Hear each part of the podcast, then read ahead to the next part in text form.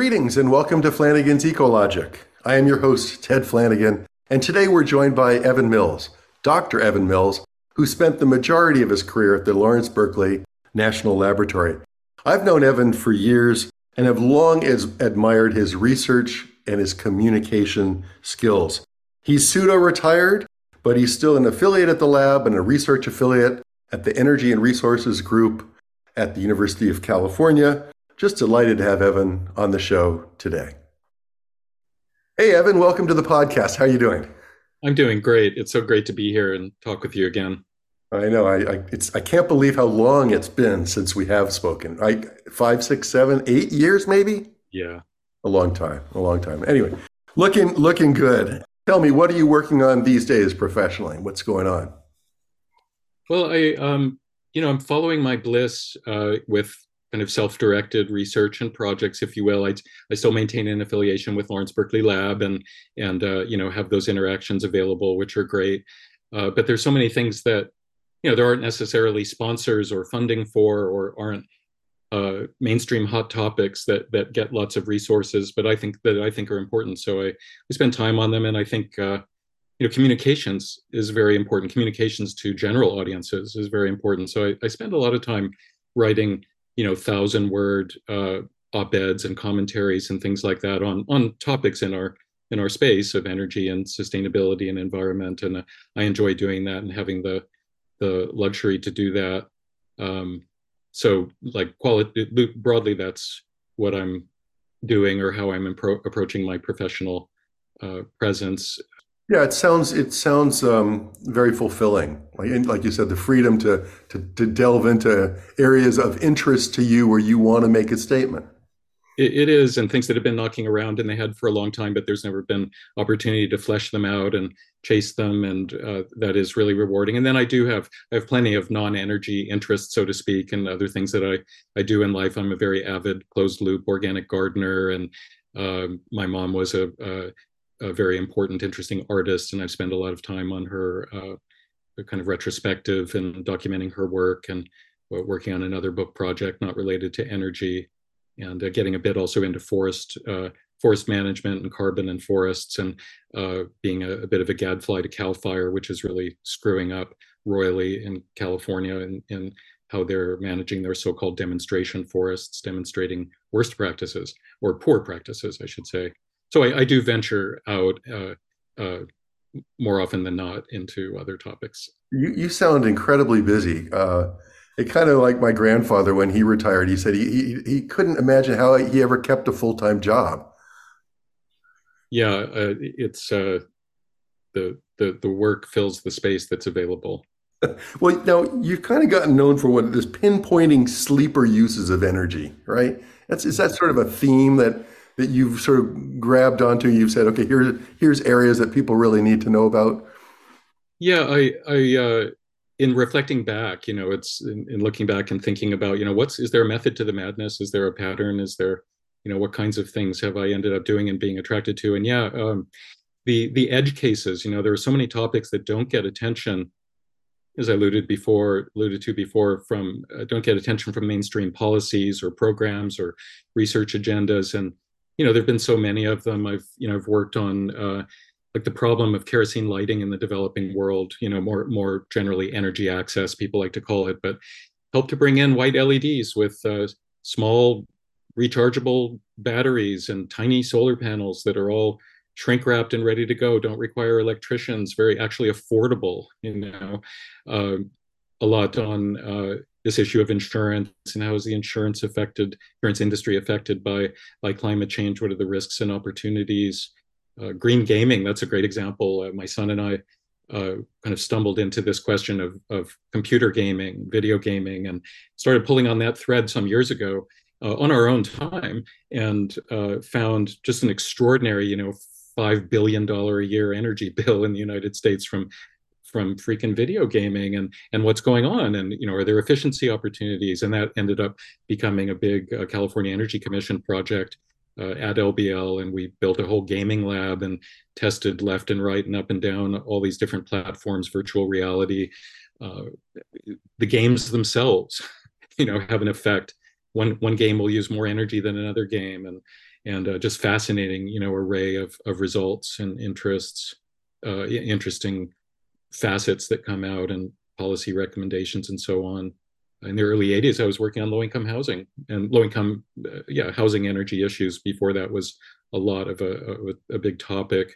Worked with on public housing originally. Actually, my master's thesis was energy use and public housing in 1987, and we had work at LBL, you know, after that and and before, during, and after that on on the topic. So I think these these edges and and the the one that's most compelling and interesting right now is the carbon footprint of indoor cannabis cultivation, which is a classic topic that nobody works on, and policymakers don't want to touch it, and the environmental groups don't want to touch it, and but it's very fascinating and very prodigious. Also similar to gaming, actually, five six billion dollars a year of energy use in the United States for energy intensive so indoor agriculture more broadly. So I, I, don't know. For me, those are the kind of edge case things that are. It's not the light bulbs and the refrigerators and the water heaters, although those those are important too. How interesting! You thrive on diversity. I can I can tell. Let's let's back up just for a minute. I want to talk about the cannabis industry and the green gaming some more, and the insurance connection with the IPCC.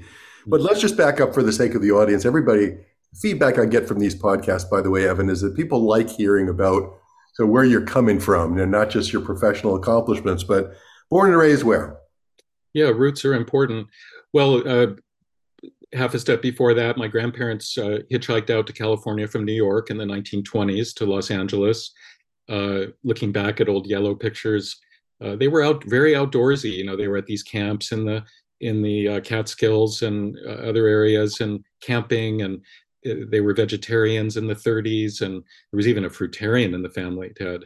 Uh, and into physical fitness and things like that, and so a really interesting family. And and uh, I was born and raised in. Uh, so they hitched out to LA, hitchhiked out to LA, and uh, worked and lived in Hollywood. And I was born and raised in the fabled Laurel Canyon in the Hollywood Hills, and grew up there. And I was too young to get into much trouble, unfortunately. But you know, literally, Joni Mitchell lived you know a few doors down the street and uh, Crosby, Stills, Nash and Young were there, and Zappa was there, and Carol King was there, and her kids were in my class. You know, in grammar school growing up. The uh, the Renaissance Pleasure Fair was born there. The, your California listeners will know about it. You know, a block away. My my best friend's uh, parents, you know, created it. He he's now running that that company. So, uh, born and raised in Los Angeles, Hollywood Hills.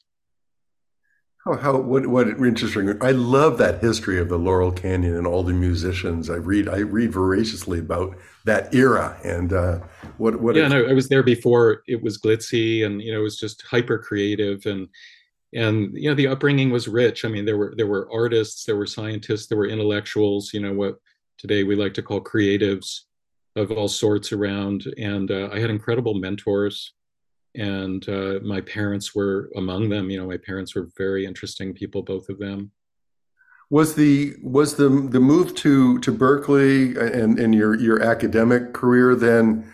Uh, was that rooted in your grandparents' sort of environmentalism and all? Uh, do you think? Well, that's the, the, reason I mentioned it. I mean, really, there was so much time outdoors and in nature and uh, kind of an ethic and values yeah. around that. So it it uh, it certainly wasn't a coincidence that I got into this field. And my my dad, you know, in the 70s, you know, when I was a teenager and heading towards college, he's like, look into solar energy, Evan, and look into energy savings. And uh, these are also people who, right, who grew up in times of prudence and you know the world war and you know turn off the lights when you leave the room and uh, even at that very fundamental level the, the values were around in ways that they aren't uh, in the same way today so was the first stop berkeley then in the in the in the college career uh, no, I, I uh, so I went to a fabulous alternative high school in uh, in Southern California, and then I went to Santa Cruz. See Santa Cruz, and I got exposed to energy and buildings energy there. Transferred and got hooked right away, and then transferred. Uh, I don't know as a sophomore, I think, to UC Berkeley, and uh, finished my bachelor's and my master's there in the energy and resources group. And then, and then here comes the Swedish connection. And it was with Thomas Johansson was the, the professor there at the at Lund University that it was uh, very very important person. I you know I I did uh, I did at at Berkeley run into this character named Art Rosenfeld who was was so influential and worked with him at, at LBL even as an undergrad. And Art knew Thomas. Yeah. And when I was kind of ready, I think it was between, it was after my master's, and I was, you know, looking to do something out of the box, different, different cultural context, different academic context for for a little while, and then come back to California. And he said, "Well, Thomas is looking for someone to be a guest researcher in his department at Lund University, and Thomas." He's the kind of one of the grandfathers of global sustainable energy scenario thinking, and he worked a lot with Bob Williams at Princeton very closely, and Amulya Reddy from India, and uh, Jose Goldemberg from Brazil, uh, all of whom were big figures, you know, in in global energy and development issues. And so uh, I ended up spending four years in Sweden doing my PhD under Thomas, and uh, we worked on the the main kind of organizing problem, organizing topic was the nuclear phase out in Sweden, which came immediately on the heels of Chernobyl. And you know, I, I went there in '87, and Chernobyl was '86, and Sweden, as you might remember, they were the first country to measure it and tell the world uh, right across the Baltic there. And uh, so Sweden had a, a, referendum on nuclear power, a very rare political public decision to phase out all nuclear.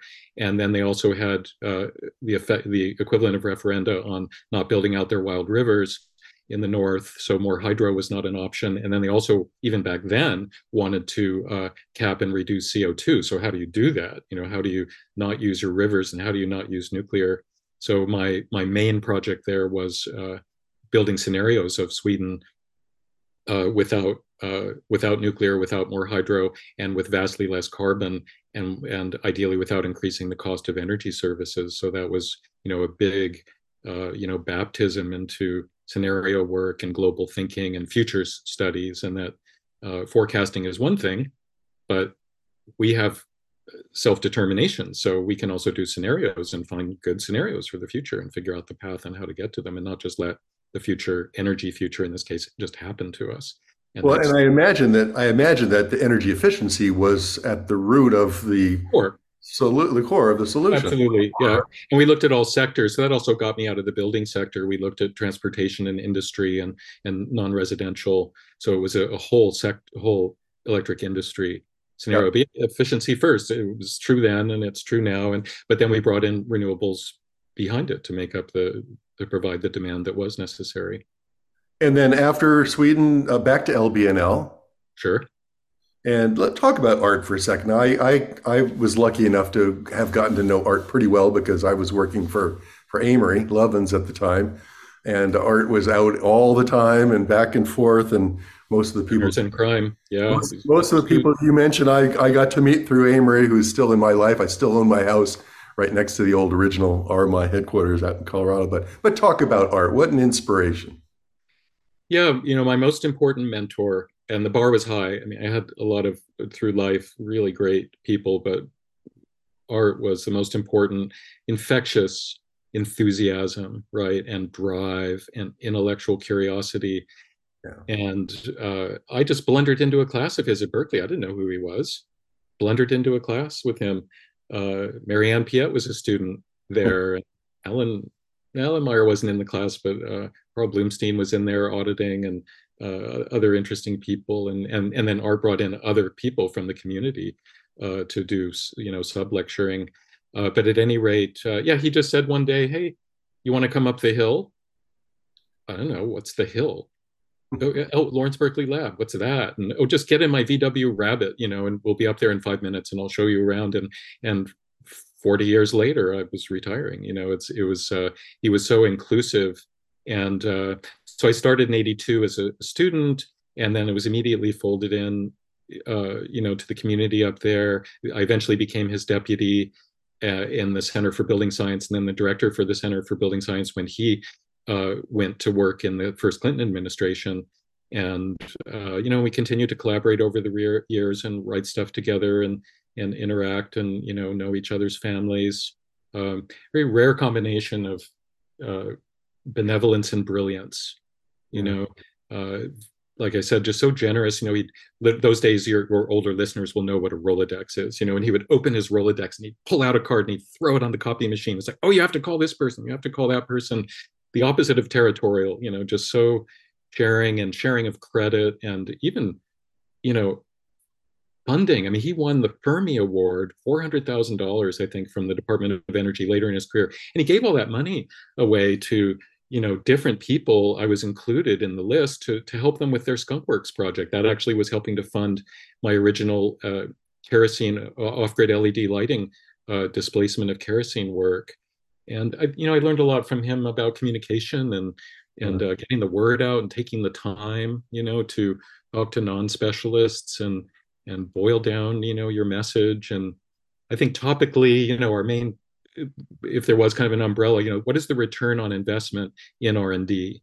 Um, because of course we were in an R&D ecosystem and he was constantly the spearhead of defending budgets against the, the, the Reagans of the world and making the case that this public investment in energy R&D, you know, pays for itself many times over. And so we did a lot of, you know, analysis and writing together on that. And we got uh, kind of at my suggestion, actually later we got into this area of non-energy benefits, which now we more call co-benefits.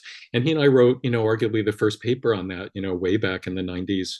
Uh, just uh, what is it besides saving BTUs, you know, well, is there a safety benefit? Is there a is there a, a, a, a quality benefit? You know, what are the other co-benefits that come along with energy efficiency? So we, you know, we we got to collaborate on on uh, really interesting topics. What a what a terrific tribute you, you just gave to Art Rosenfeld, and I had uh, I had Andrew McAllister on the show uh, mm-hmm. just a couple weeks ago, uh, and Art, of course, went on to the California Energy Commission, and he he said that that was his favorite job. Of course, I think probably when he was at Berkeley, he said that was his favorite job too. But uh, Andrew and I uh, re- just reflected on the fact that that unit of energy, the, the Rosenfeld, yes. What is that? The the an- annual output of a typical 500 megawatt yeah. plant. Yeah. Uh, what a, what a great! I'm one of hundred co-authors on that paper. Ted. Are you? Yes. Oh, that now that's the perfect segue. It was a tribute paper, you know, to art, and and uh, let's memorialize him with a, a, new unit, you know, so he can be remembered alongside the BTU. That's incredible. That's just, that that is fantastic. Um, well, now you're also involved with the IPCC, and you're one of the hundreds of scientists that were that jointly received the Nobel Prize in what was that 2007? Sounds about right. and and your role was I, you said to me in an email recently that that mm-hmm. your role was I think involving or looking at the insurance industry or, or bringing in the insurance. Can you kind of clarify that role and? Sure, happy to chat about it. The so first of all, I mean, most people in our community know the, the third of the three working groups in IPCC. So there are three giant working groups. One looks at climate chemistry, what's happening the physics in the climate. The other look, looks at vulnerability, impacts, and adaptation. And the third one looks at what they call mitigation, meaning uh, emissions reduction. And most of our friends, of course, are in, in the third bucket spiritually. Uh, I got to work in the second one because we, we started looking, the, the issue was what is the vulnerability of different sectors of the economy, tourism, agriculture, uh, et cetera. What about insurance? uh, which is uh, most people don't know this, but it is the world's largest industry. Insurance is three times the revenue today of the oil industry, oil and gas industry combined, six trillion dollars a year. And so I, I got and, and and that that actually grew out of the non-energy benefits work because in that work with with art, because we were looking at well, you know, do you have less risk of mold formation in, in a home? Or do you have better resilience when the power is out? Or you know is a spray foam roof more wind resilient in hurricane territory because it's it's fastened better to the, the the top plates of the walls you know? And and so that we didn't think about insurance at that time but like safety durability risk more generically. And so i was primed to i just kind of one of these lights goes on and uh, you know various readings and, and encounters with people that hey what about the insurance industry as a stakeholder here? So at any rate the IPCC had a whole chapter in working group two on they called it financial services because we looked at banking and insurance. And i was the co-lead author uh, and there were about 15 uh, sub-authors under us but i was one of the really heavy lifting people at the chapter level. And um, i also had other ipcc work later i think i was part of six or seven chapters you know over several assessment cycles. Uh, so I also did work in mitigation uh, efficiency chapters later. I worked on a North America impacts chapter where we looked at kind of uh, my contribution was what about the North American insurance industry and did some work on wildfire in in there also, uh, but a different part of IPCC than than uh, a lot of folks have worked on, and that also led to the we have these U.S. national climate assessments here that are like mini IPCCs for North America or for the US, and they're done also uh, on a multi annual basis. And I got to be a, a lead author in that uh, subsequently, and that was really uh, fascinating. Well, congratulations. I'm proud of you. I hope your family's proud of you. Um, but the it was a great thing to be part of. I mean, yeah. crucible for learning, you know, being, you know, traveling around the world to all these meetings, all these unbelievable people, you know, who are looking at every aspect of the climate problem way beyond energy use and way beyond energy end use and uh, smart people and great writing great very well organized you know so it was it was a wonderful learning opportunity uh, things weren't all, always fun uh, you know going wading into this area because I, I, got into the this brought me directly into the question of what the the academics uh, jargonistically call um, it, uh, call attribution, I'm sorry, of, well, okay, this is happening. We have this flood, we have this fire, we have this windstorm, but but we can't attribute that to climate change. And so there there was just then beginning to emerge a, a technical field and, and analytical you know uh, machinery brain trust to look at attribution and, and use advanced statistics and I, am not a statistician but i got drawn into that because so many of the data came from the insurance industry mm-hmm. of rising losses, loss events, loss costs, because they're the counters. You know, they're in the hub. All these, so many of these losses channel through the insurance industry. The costs accumulate there, and then and the impacts, and then they're distributed back out in the form of premiums and payouts. And so, you know, I was one time I was, uh, you know, I was attacked by Patrick Michaels, you know, coal industry shill on climate denialism, you know, in popular media, ad hominem attacks by other people who will go unnamed, big debate in Science magazine. I had an article in Science about insurance in 2005 around this issue, and uh, this scathing, you know, letter came in, uh, and then I was given a whole page to respond to the letter, and and it was a crucible. You know, it was very intense, and you know, it, when uh, you know your work is attacked in such a kind of mean-spirited way, but under a pseudo-scientific, you know, veil, and uh, the other one that I'll always remember, I was going to Australia. I was invited by the Australian insurance associations to come and keynote one of their big annual meetings. And I'm like getting ready to go to Australia and I'm reading up about Australia and climate change. And I pull up a, you know, YouTube and there's like a, there's a news story and this climate scientist is giving a speech in Australia on climate change solutions and so on. And this, this person from in the back of the room comes running towards the podium with a, with a gallows noose in his hand you know, it has to be bodily removed from the. I mean, it's funny, right? But it's it's more than funny. It's threatening. It's dangerous. It's scary. And I'm like about to get on the plane to go down there. Not that we didn't have those kind of people here too, but uh, it was it was not always. Uh, it was fun and it was intriguing, but it wasn't always uh, pleasant. Yeah. Hey, let's talk about the cannabis industry. Um, America's number one cash crop. I understand from something that you wrote. Um, this is this is uh, but your focus has been on the sort of the ESG lens. Can you talk about that?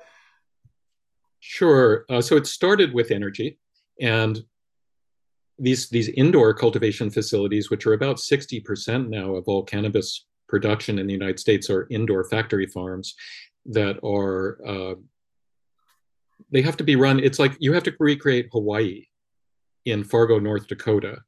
You have to recreate Hawaii in Phoenix, Arizona, meaning you need a, a, a nice, gentle 80 degrees, 50% humidity when it's 120 outside or when it's minus 20 outside.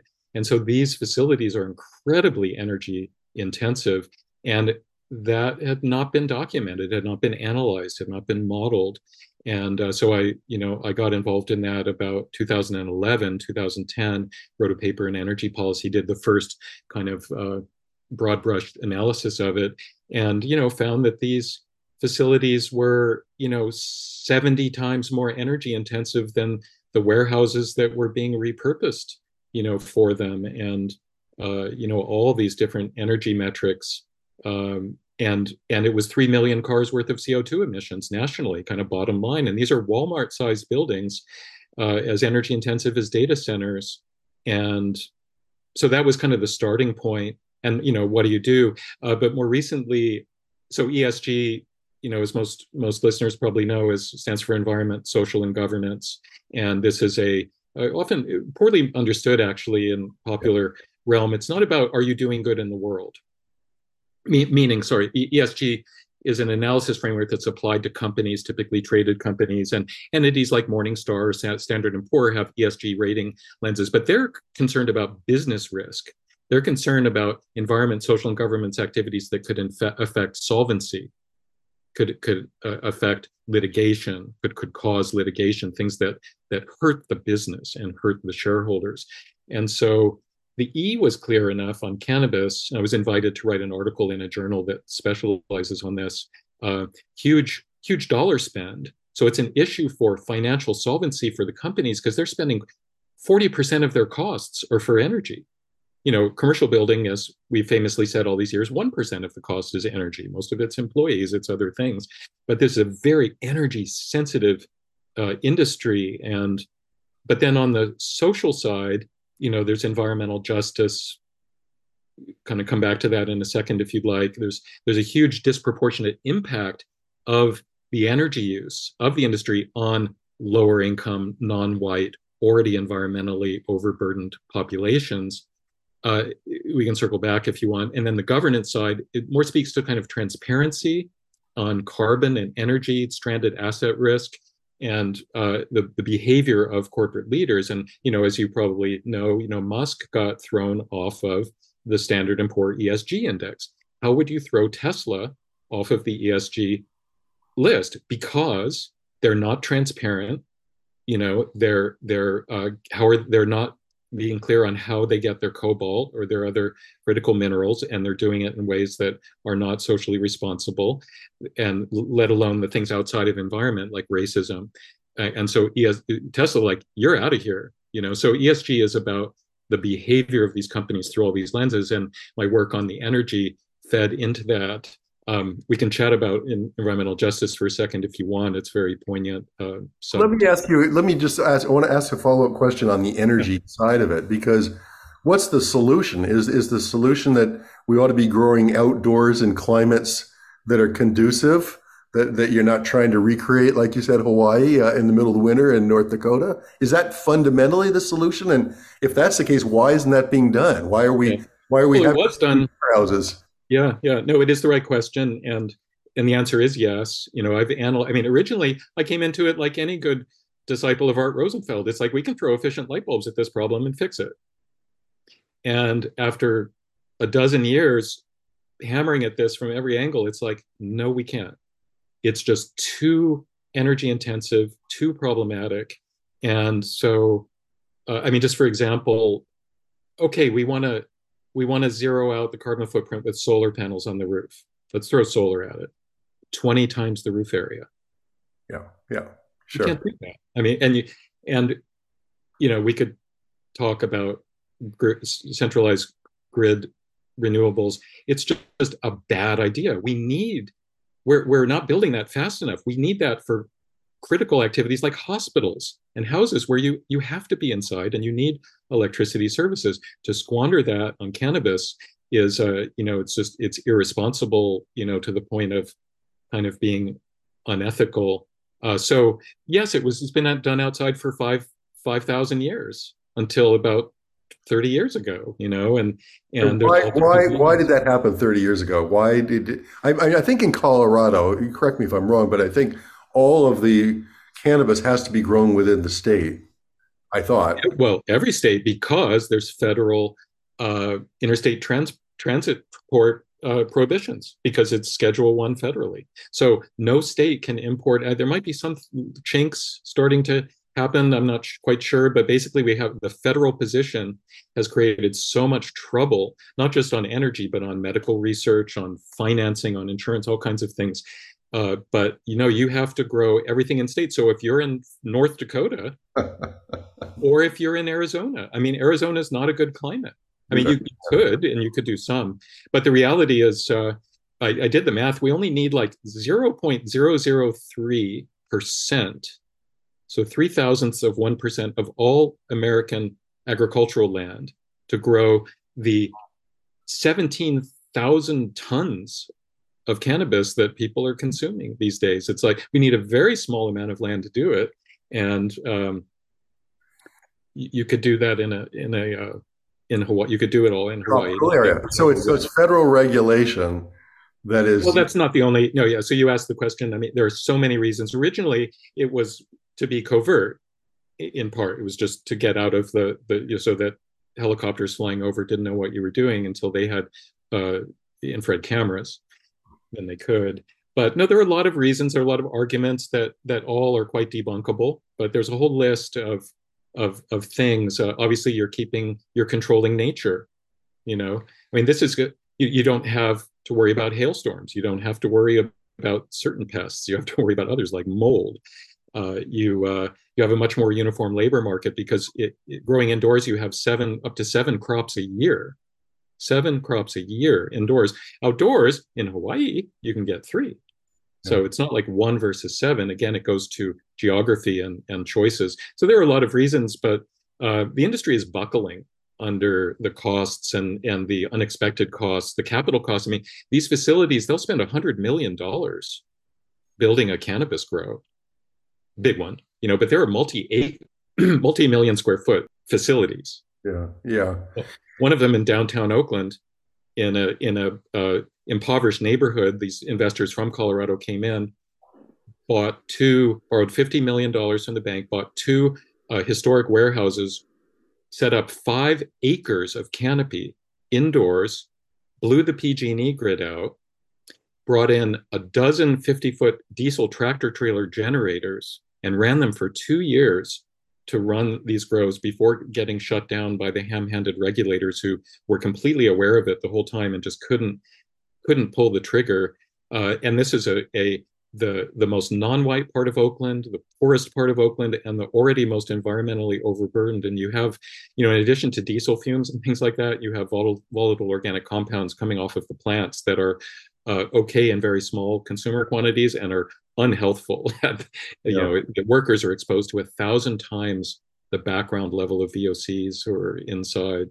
Um, Evan, so, uh, let me let me let me jump in here. We're running a little bit over time and I, I want to get to a little bit your house project uh, in, in, the in the last bit here, but but is there a solution for this cannabis heavily highly intensive energy use? Is there is there a solution? Yeah, no no problem. Outdoors sustainably. You can have very unsustainable agriculture, but we've shown you can grow it actually with less land area and less water use, which is debunks a myth about indoors being a, a, an advantage.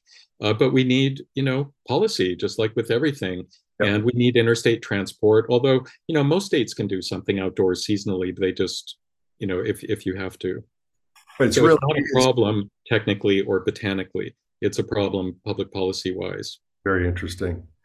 Okay, very good. We could talk about that all day and all night. I think, uh, which is so fascinating.